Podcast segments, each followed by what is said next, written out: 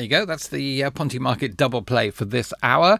It was Glass Animals and Heat Waves, and before that, Dodgy and Good Enough. And as promised, let's find out about, uh, more now about Pontypridd Children's Book Festival because it's announced today its Stellar 2021 programme as the event grows into a two day extravaganza of reading, writing, and storytelling. And it's only the fourth time they've done this. And of course, the last couple of years, they've had to do it online as a virtual event as well. And we'll find out what all the difficulties and challenges of doing that are right now, because I've got uh, Kerith Matthias, who is uh, spokesperson for it. What is your official position, Kerith? And good morning. Good morning. Hi. I, I'm the director of the festival. So you're the big cheese. no, we've got a fantastic team uh, behind us and some great volunteers too that we would never be able to put the festival on without them too. Well, I remember the excitement of the first one because we were involved on the day. Because I mean, those days people were allowed to meet in the same place. indeed, yes. Was yeah, that really indeed. four years ago? It was. It was four years ago in uh, Pontypridd Museum. Um, yes, and, and you very kindly came along and uh, chatted to the children and some of our authors that, that were there on the day. Yes, uh, we can't wait to be able to meet in person again. But as you say, we're having to hold the festival online again this year. Um, we hope to be back in person next year. Um, but yes, so this year's festival is online again, and it's our biggest one yet. So we're spread over two days this time, and we've got some really, really great names that we're really excited to, to bring you. Well, like David Baddiel, for example. Indeed, yes. So David Baddiel, he'll be talking to us about his uh, latest book, Future Friend. It's his seventh book. So he'll be uh, being interviewed by Alex Humphreys, who is a CBBC and BBC Wales presenter. So we're very excited uh, about that event.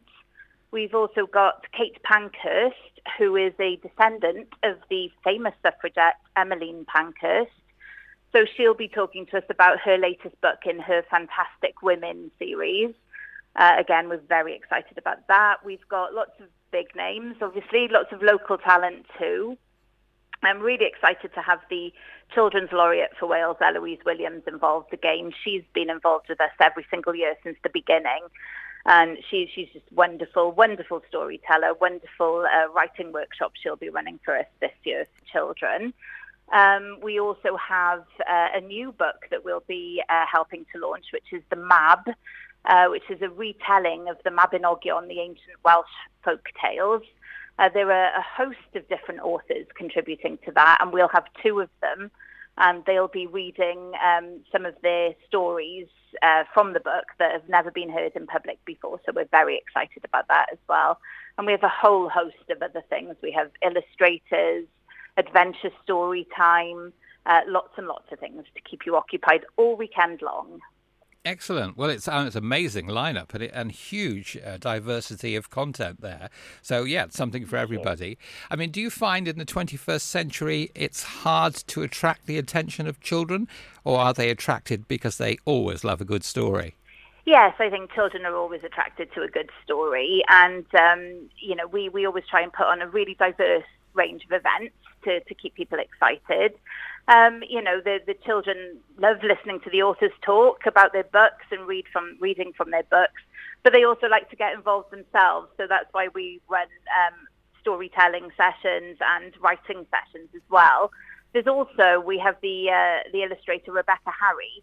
Um, she's most recently illustrated Lucy Owen's um, new book, which has just been released, and she'll be teaching the children to make a book um, so how to draw a book and put a book together themselves. So um, we, you know, we have a whole range of things to, to keep the children involved. And yeah, they, they're so wonderful and keen and um, yeah, absolutely love getting involved in the bookish world, which is just brilliant to see. Well, I suppose, although none of us would have chosen what's happened in the last year, that there must be some silver linings. Like, I suppose, if it's a virtual event, it, it's probably easier to get some of the big names, isn't it? Because they can appear, you know, on the internet. Yes, yeah, so it's, it's allowed us to cast our net a little wider, I think, this year. But, you know, in, in having the virtual events and having these big names, what we then hope to do is to build on that in person, you know, when we're back mm. as an in-person festival next year and um, hope to attract these people to Pontypridd because Pontypridd has so much to offer. Mm. Um, so you know, it's it's not just a festival for um, people in the area. You know, we hope to attract people into Pontypridd to, to come and see the museum, see the wonderful new library, have a wander around wonderful Ynys Park, and to draw these big names in. So, um, as you say, you know, it's, it's allowed us to cast our net a little wider, but um, it's something that we're really hoping to build on and to replicate in person next year.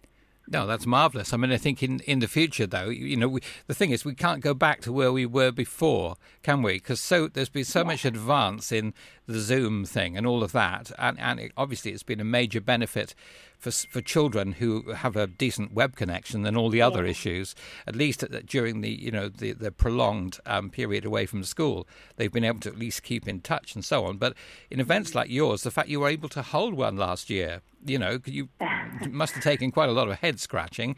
But but yeah. that technique means that you can now incorporate where people aren't able to come in person, and I 100% back you know your your idea of getting the bigger names in person, you know, into sort of a I don't know, a Pontypridd version of Hay on Wye, you know, where where, where presidents come.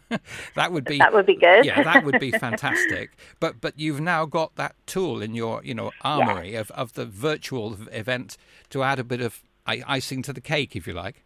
Yes, absolutely, and it's uh, that kind of hybrid event is something that we will definitely be taking forward. Um, and also, you know, we we plan to hold events throughout the year as well.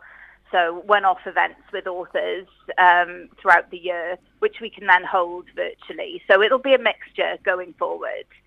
Um, but we don't want to lose that in-person, um, the in-person touch as well, because it's really important. You know, when when everybody gets together um, and you know hears the stories in person, it's there's just an extra um, little bit of magic mm. there as well. I think with that. Uh, there's nothing like a storyteller being in the room telling you no. at all, is there? There's still, which is really great because you think 21st century, it's all technology and holograms, but actually somebody who can t- really tell a story, holding, you know, spellbinding a, a, a room full of children is, is still a magical thing, isn't it? Absolutely, and um, you know that it's something that we've been keen to draw some of the best storytellers around to the festival, and you know I think we've got some really great ones uh, for everyone to enjoy, not just the children, for their families to enjoy this year too.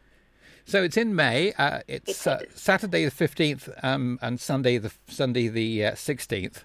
Um, yeah. And the, as you say, the first time a two-day festival. Obviously, it's slightly too early to be live event, so it's going to be a virtual event uh, again.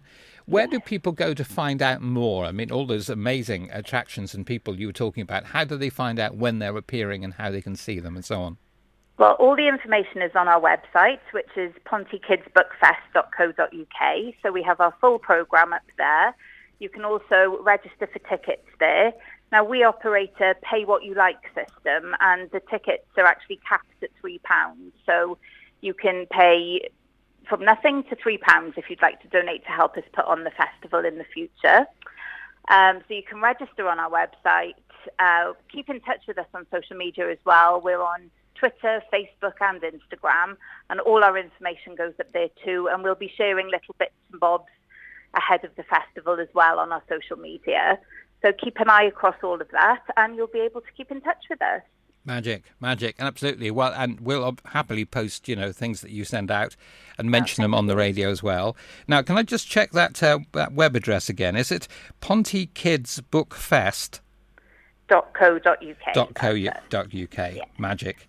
That's brilliant. All right. Well, Kerith, thank you. It's been great talking to you. I'm, I'm so glad it's kept going despite everything. And, oh, thank and, you. you know, and it's going from strength to strength. That's marvellous.